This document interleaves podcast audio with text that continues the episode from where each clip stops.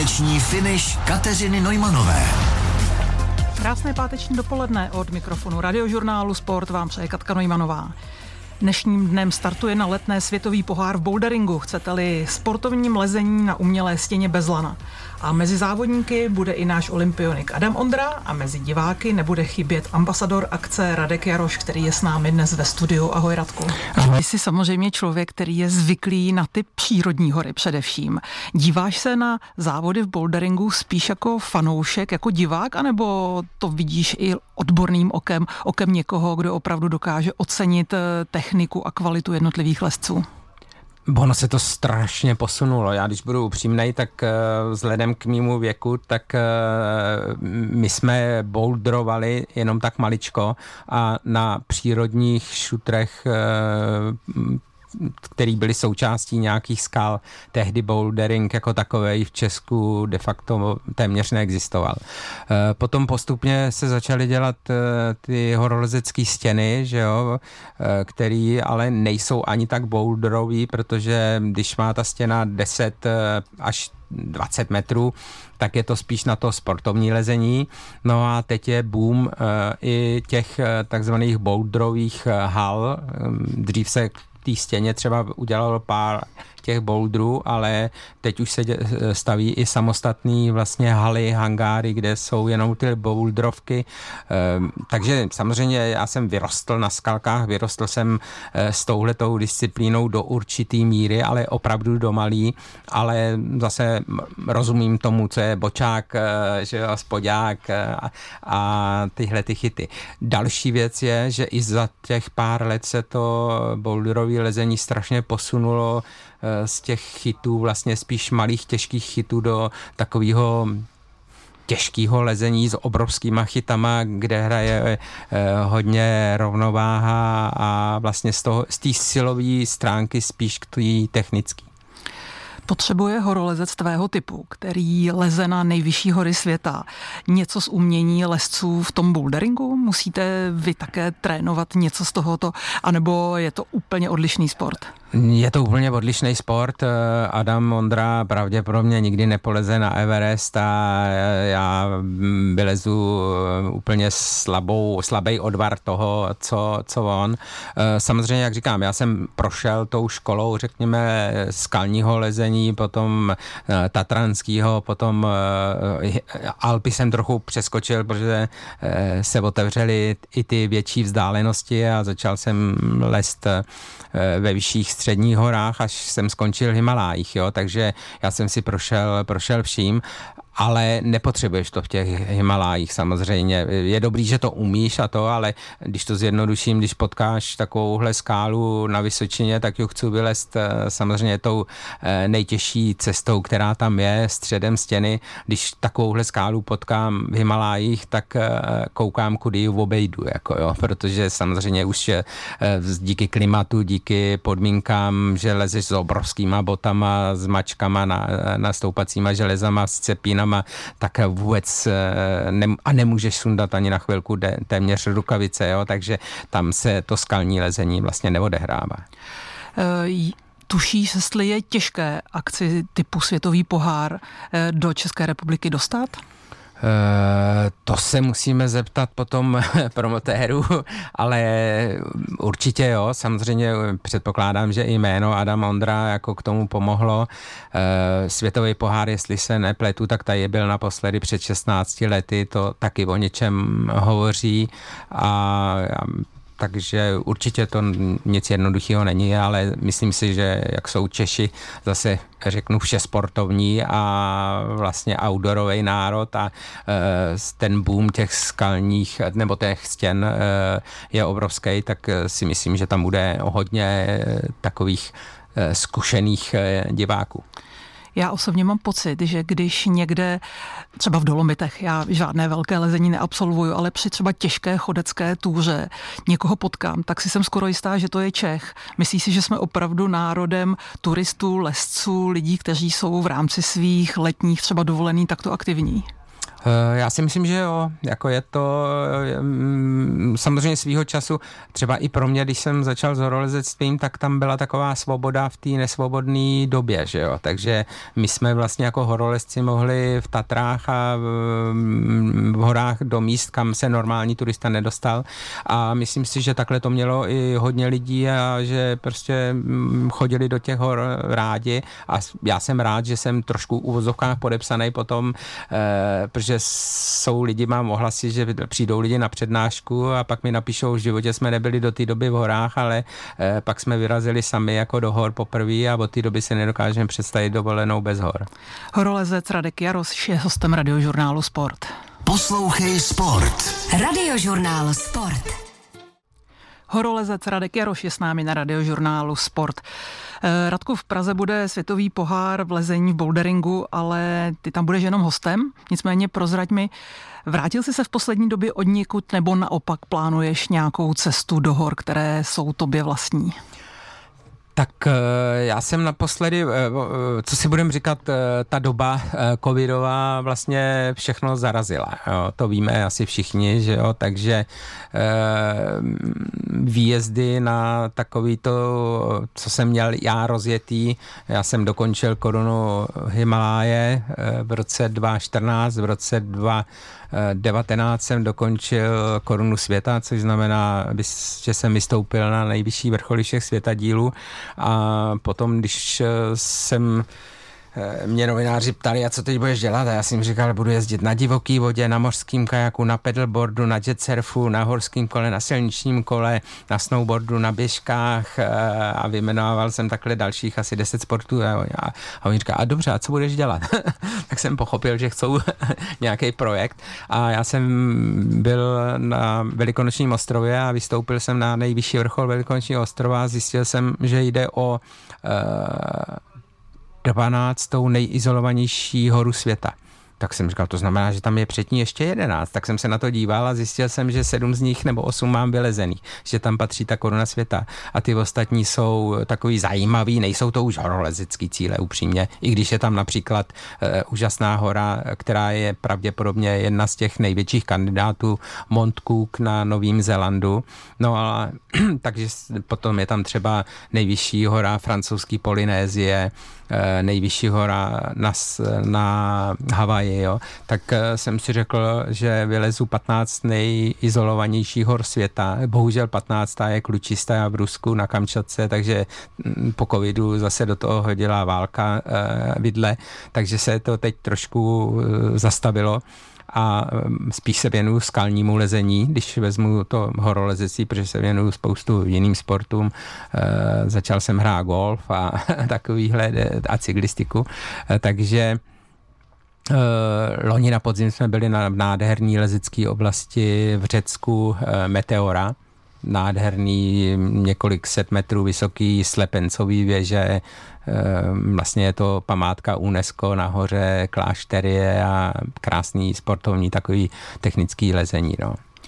Mluvil jsi o tom a je to o tobě obecně známo, že prostě máš korunu světa, korunu Himaláje, doufám, že říkám správně názvy těchto vlastně kombinací nejvyšších buď 8 tisíc nebo všech 8 tisícovek světa a dále vlastně nejvyšších hor jednotlivých světadílů, ale když se vrátíš hodně roků zpátky, bylo toto něco, co jsi si jako vysnil, co bylo vlastně v plánu, že by si chtěl zdolat, nebo to prostě přinášela doba a čas, jak si postupně stoupal na jednu osmitisícovku no, za druhou? Přinesla to doba a čas, jako já jsem dostal nabídku v roce 94 jet na Everest, tu jsem využil, dal jsem do ní svýho půl milionu a vylezli jsme do výšky 7.3 a jeli jsme dom. Za čtyři roky jsem se tam vrátil znova a tentokrát jsme se dostali na vrchol. Zhruba z okolností je to 25 let, letos 19. května to bylo 25 let, co jsme stáli na vrcholu Everestu bez používání kyslíku a bez pomoci výškových nosičů. No a pak jsem jezdil do, do těch Himalají v podstatě každý rok, eh, protože mě to bavilo a na začátku myšlenka vůbec nebyla jako na nějakou korunu Himaláje. Eh, ta padla, když jsem se vrátil, myslím, z Nanga Parbatu, tak jeden můj kámoš řekl, tak už to vylez všechno, ne? Já jsem na ně koukal, kam ty, já jich mám vylezených šest, to je hodně, ale jich 14. No ale pak mi to nějak vlezlo do hlavy a řekl jsem si, hele, tak je tak to zkusím, tak to vylezu, no, tak jsem je vylezl. Byl jsem 15. člověk teprve na světě, komu se to podařilo. A už v průběhu té doby jako někdo říkal, ale ty pak budeš dělat určitě korunu světa. Já jsem řekl takový slabý, špatný výstupy nepolezu, jo, takový hory nepolezu, to jsou, to není, to není žádná horolezická výzva. Ale pak vlastně jsem si uvědomil, že jsem byl 20 let eh, v nádherným pohoří Karakoram a Himalaj, který je obrovský, dlouhý, vysoký, 2,5 tisíce kilometrů, jo, ale vlastně, že ta země koule je obrovská a že vlastně to, mm, ta cestování za korunou světa, že člověk naštíví prostě jiný klimata, jiný, zem, jiný světa díly, jiný, jinou kulturu, jo, pozná jiný lidi, mm, že to přináší i nejenom ten sportovní výkon, ale že tam jsou ty různé přidané hodnoty. A ty přidané hodnoty já jsem tomu taky přidával tím, že jsme třeba jeli na Elbrus eh, z Nového města na Moravě na kole o 3,5 tisíce kilometrů, takže eh, vždycky tam něco bylo navíc, co jsem k tomu přidal, protože už, jak říkám, nebudu nikoho přesvědčovat, že je to nějaký vážný extrémní horolezectví, ale proč bych musel dělat jenom extrémní horolezectví? Radku, čas a věk běží každému z nás stejně. E, tobě, stejně jako všem nám přibývají roky, ale zase ti přibylo obrovské množství zkušeností, které jsou určitě v horách neocenitelné. E, je tam nějaká rovnováha, případně co je víc, zkušenosti anebo ty fyzické síly, které samozřejmě logicky s přibývajícími roky trochu ubývají? No, tak e, je tam výhoda těch zkušeností, zase zvlášť v těch vysokých horách, jo, e, protože tam ta vytrvalost zůstane díl než rychlost, že jo? nebo než ta gymnastika, co potřebuje eh, Adam Ondra, tak ten eh, bohužel ve svým sportu, eh, i když vydrží dlouho, tak zestárne, sprinter zestárne prostě rychleji než vytrvalec. Jako jo. A v těch vysokých horách jsou to samozřejmě ty zkušenosti, že víš, jak to tělo tvoje funguje v těch extrémních vejškách, jak se stravovat. A mění se to s věkem? Uh, no, spíš k plusu, jako jo. Uh, takže ty víš, že, že tě některé věci nerozážou, jako jo. takže samozřejmě eh, na nějaký vyšší úrovni nebo vysoký můžeš v těch vysokých horách lézt mnohem díl, než být špičkový skalní lezec. Ty zároveň děláš ve volném čase přednášky. Překvapí tě ještě nějaký dotaz? Uh, nedovedu, to je skoro, jako dělám přednášky, já to dělám jako pro firmy jako motivační, což je super, že jo, protože vlastně každá firma chce jít na vrchol, každá se potýká s problémama a, a, a chce je překonat a, a, a stoupat z hůru. A stejně tak teď jsem je začal dělat eh, pro školy eh, občas zase a překvapí mě ty děcka, eh, jak je to baví, jako jo, jak eh, přesto, že ta doba bohužel jinde a ten pohyb je bohužel opravdu omezený, tak eh, přece jenom eh, i ať jsou v pubertě nebo před pubertou, tak je to téma, který jim může něco dát a dává. Radek Jaroš je s námi na radiožurnálu Sport. Poslouchej Sport. Radiožurnál Sport. Radek Jaroš, horolezec, který byl na všech osmi tisícovkách světa, je mým hostem na radiožurnálu Sport. Eh, Radku, Mont Everest, nejvyšší hora světa, byla pro tebe hned tou první horou, tou první osmitisícovkou, kterou si, eh, si vylezl. Eh, od té doby je Everest často zmiňován, ne vždy pozitivně, to znamená kvůli různému přetlaku lidí, který tam je. Změnilo se hodně od té doby, kdy ty jsi byl na Everestu a dnešní dobou? Tak změnilo se to určitě. Dřív, eh, když to z, úplně zjednoduším, tak eh, samozřejmě svýho času to byl eh, vrchol a sen každého horolezce dostat se prostě na Everest. Dneska je to spíš vrchol a sen pro řeknu, každého biznismena, anebo někoho, kdo chce nastartovat biznis s Everestem spojený. Jako. Takže e, v současné době potkat horolezce na Everestu je hodně velká vzácnost. Takže ty situace, které jsou mnohdy mediálně propírané, eh, nejsou pouze nějakou mediální kachnou nebo vytaženým snímkem, vytrženým z kontextu. Opravdu na Everest míří především lidé, kteří za pomoci kyslíku a šerpu chtějí si takzvaně koupit zážitek. Podstatě bohužel, bohužel jo. Já jim to neberu, jako jo. Já jsem toho názoru, ať každý dělá, co chce, eh, jak chce, ale ať o tom mluví tak, jak to bylo, jo. Protože samozřejmě, když něco vylezeš bez kyslíku a bez eh, vejškových nosičů a něco vylezeš eh, s kyslíkem a po vlastně šplháč jenom po laně, který ti tam natáhnou šerpové, který ti postaví tábory, který udělají všechno za tebe, roznosí kyslík a tak dál, tak dál, tak samozřejmě ten výkon je něco jiného, že jo. Jako já, já jsem taky objel padesátku, nebo vlastně vy jste 50, ty z padesátku nejezdila, jo. ale e, já taky dokážu vět třicítku, ale rozhodně ne jako závodník e, v závodním tempu a, a podobně, jako jo. Osmitisícovek je na světě 14. Jak moc velký rozdíl je v náročnosti, a teď budeme mluvit při té kvalitě lezení, kterou eh, uznáváš ty, to znamená bez kyslíku, bez nosičů. Jak velký rozdíl je mezi Everestem a těmi o něco málo nižšími? Já si myslím, že ten rozdíl nemůže být až zas tak obrovský, ale ty mě asi vyvedeš z omylu. Ne, tak samozřejmě eh, na každou horu se dá taky vylézt různýma cestama. Na Everest vede 13 cest a lezou se jenom dvě. To je jedna věc. Druhá věc, ale když zůstaneme u toho kyslíku, nekyslíku, tak jsem eh, samozřejmě Everest je devítitisícová hora, jo. To je bez pár metrů devítitisícovka a on ten problém s nedostatkem kyslíku tam roste exponenciálně. Já jsem třeba dělal na Everestu nebo na Lhocet, který patří do pětice eh, hor, který mají 8,5 tisíce metrů, tak já jsem byl schopný udělat 15 kroků, pak jsem se musel eh, zastavit a 50krát se nadechnout, abych byl schopný udělat dalších 15 kroků. Když jsem tohle to dělal na těch eh, byl na těch nižších osmitisícovkách, tak tam jsem byl schopný udělat 20 kroků a 20krát jsem se musel nadechnout, abych byl schopný udělat 20 kroků. Jo. No a do toho je Everest, který vlastně, já se přiznám, že si ho nepamatuju, protože jsem tam na něj vylezl tak trošku v bezvědomí a nebejt, nebejt fotek a nebejt uh, věcí, které jsem tam nafotil, tak uh, bych to těžko dával dohromady. Ona to byla za okolností moje, jak už si zmínila, první vylezená osmitisícovka. Když se vrátíš zpátky na Everest, i když už to bylo těch 25 let zpátky, eh, šlo ti tam tehdy o život? šlo díky tomu, že jsem byl neskušený mladý horolezec, který vlastně nevěděl, že nejdůležitější, že cílem není vrchol, že cílem je návrat když já už jsem to tehdy trošičku tušil, protože jsem to eh, dostal za uši na pamíru, jo, ale e, to je ta věc, která tam může člověka zabít, že si myslí, já vždycky to přirovnávám, že jo, zrovna k Martinovi Koukalovi nebo k vám, jako prostě vy projedete cílem třicítky, padesátky, padnete a e, vydali jste se ze všech sil, protože tam je váš cíl a tam už se o vás někdo postará. Tohle to, když uděláš na Everestu, vylezeš na vrchol ze všech sil, z posledních, tak se nevrátíš. A to je ten průser. Ještě mi řekni krátce před zprávami, která z osmitisícovek je technicky nejtěžší na vylezení? Tak velký, eh, každé, eh, hele, zjednoduším to řeknu K2.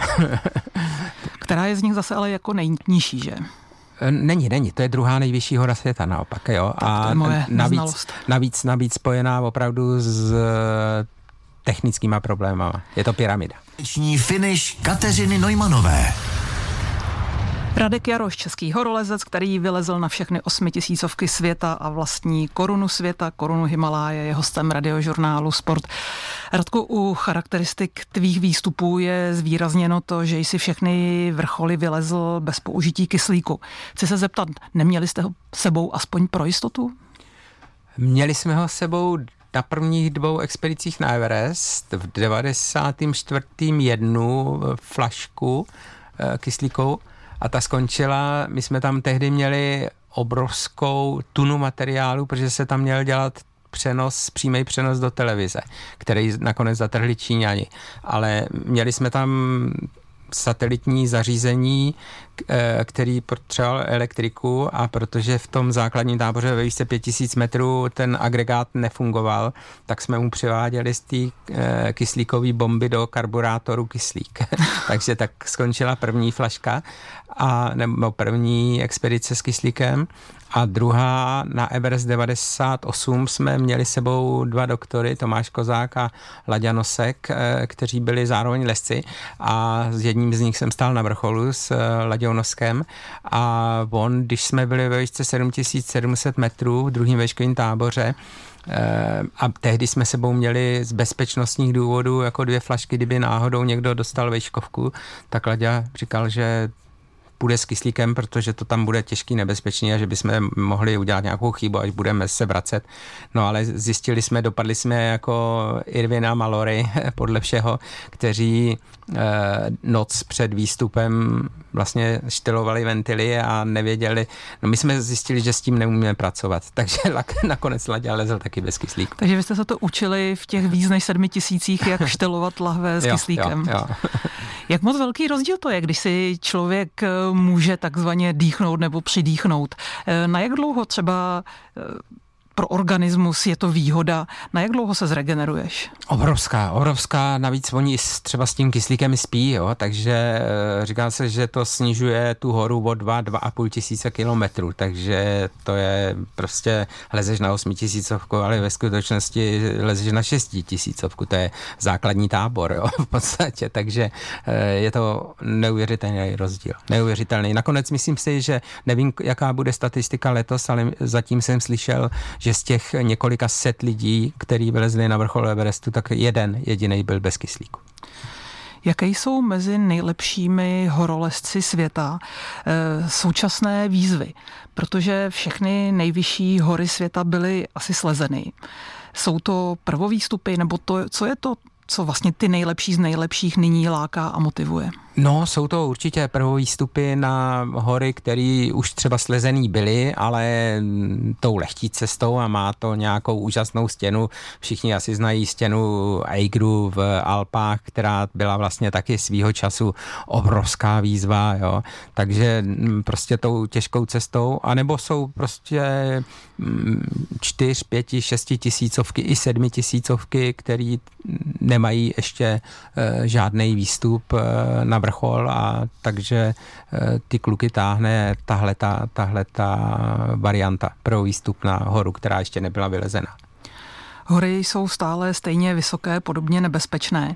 E, nemluvme teď už o kyslíkových lahvích, které jsou využívány, ale i třeba o kvalitě vybavení. Jak moc se posunulo vlastně za dobu tvého lezení právě vybavení, myslím tím boty, oblečení, protože to jsou samozřejmě v extrémních teplotách, v extrémních podmínkách také důležité aspekty výbavy.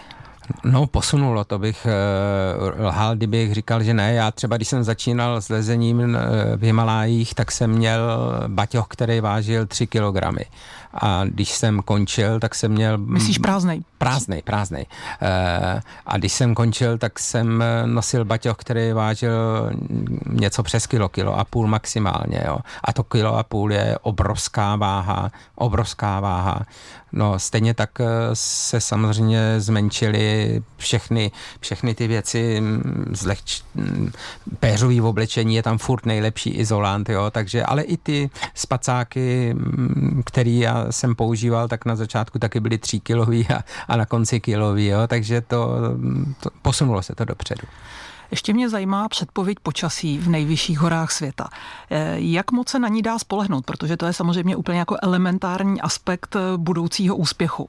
Eh, ta změna počasí opravdu je nepředvídatelná, anebo už moderní technologie předpovědi počasí dokážou s opravdu vysokou pravděpodobností předpověď určit? Tak samozřejmě pravděpodobnost je vyšší a vyšší a musím pochválit Alenu Zárybnickou, která mě dělala předpovědi počasí, ale samozřejmě víme to všichni, ani tady u nás se prostě netrefí, jako jo. E, to, to já právě bohužel říkám, že až jednou přijde obrovská nebo nějaká náhlá a velká změna počasí na Everestu v době, e, kdy budou prostě ty stovky lidí mezi posledním vejškovým táborem a vrcholem, tak se tam odehraje velká tragédie. Ta se nakonec tam odehrála v roce 96 e, při velk, nečekaný změně počasí.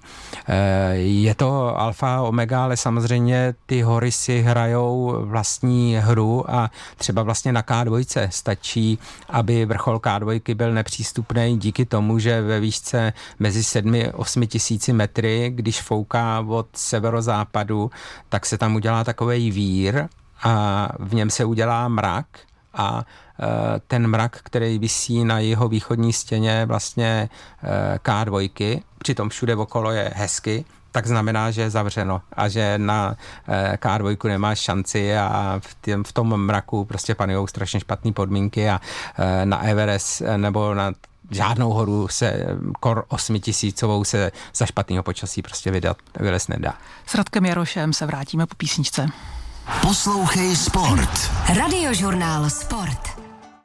Horolezec Radek Jaroš je s námi na radiožurnálu Sport a povídáme si o velkých horách.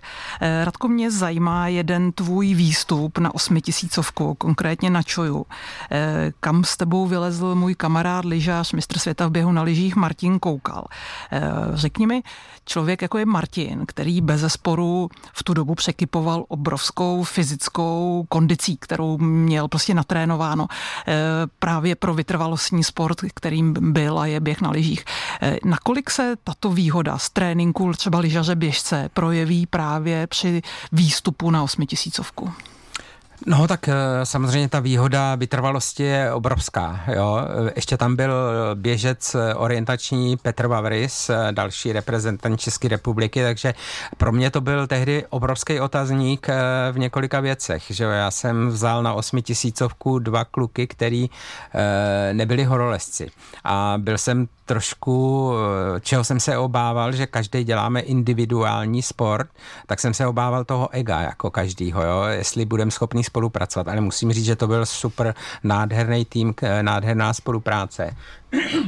A u Martina Koukala eh, speciálně, on, že jo, my ho známe velice dobře, tak znáš, jak je, jak je upovídaný a jak je chytrej, eh, ale on tehdy se mnou nebyl na prvních horách. On už se mnou byl předtím na Huascaránu v Jižní Americe, kde jsme byli sami dva, to nikdo nevěděl, my jsme tam byli v roce 2001 a on tam dostal, řeknu, podržce o těch hor, jo. A ta, ta zkušenost ho skrotila a e, tady na té e, Čooju byl strašně, přestože se ten rok stal mistrem světa a mohl být nej, nejnafoukanější ve své kariéře, tak on byl strašně pokorný a strašně skromný a strašně e, poslouchal ty moje rady a co a jak máme dělat. A s tím jeho fyzickým základem, který měl, tak jsme vlastně stáli na vrcholu e, Čooju a já vždycky říkám, že Martin je vlastně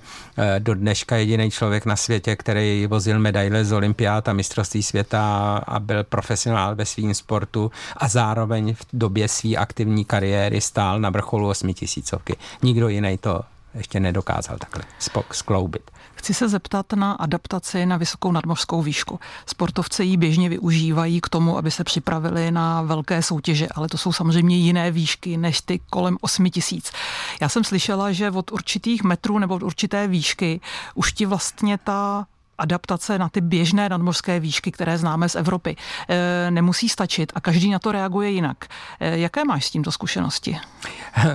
Z okolností my jsme tehdy řešili, a nebo někdy, nevím teď už při jakých jsme řešili, já vím, že používala ten hypoxický stan a chtěli jsme ho, někdo říkal, tak si ho půjč, ale e, já jsem říkal, hele, my když ho postavíme na sněžce, tak nás to dostane, možná mě opravdu třeba tři a, tři a půl tisíc, jako jo, a to není není ani základní tábor náš, jo, takže eh, pokud jde o tu adaptaci na výšku, Eh, každý to má individuálně a vlastně nikdo neví, nikdo neví, dokud to neskusí, jak tu vejšku snáší. To Zase, se právě zeptat, že no. takový ti extrémně trénovaní lidé, u kterých by se zdálo, že nemůžou mít problém, tak jim no, najednou to, eh, výška problém udělá. Udělá, udělá mm, a zjistíš, že borec, který nebo holka, která nedělá vůbec nic, tak eh, se aklimatizuje líp než ten profesionální sportovec.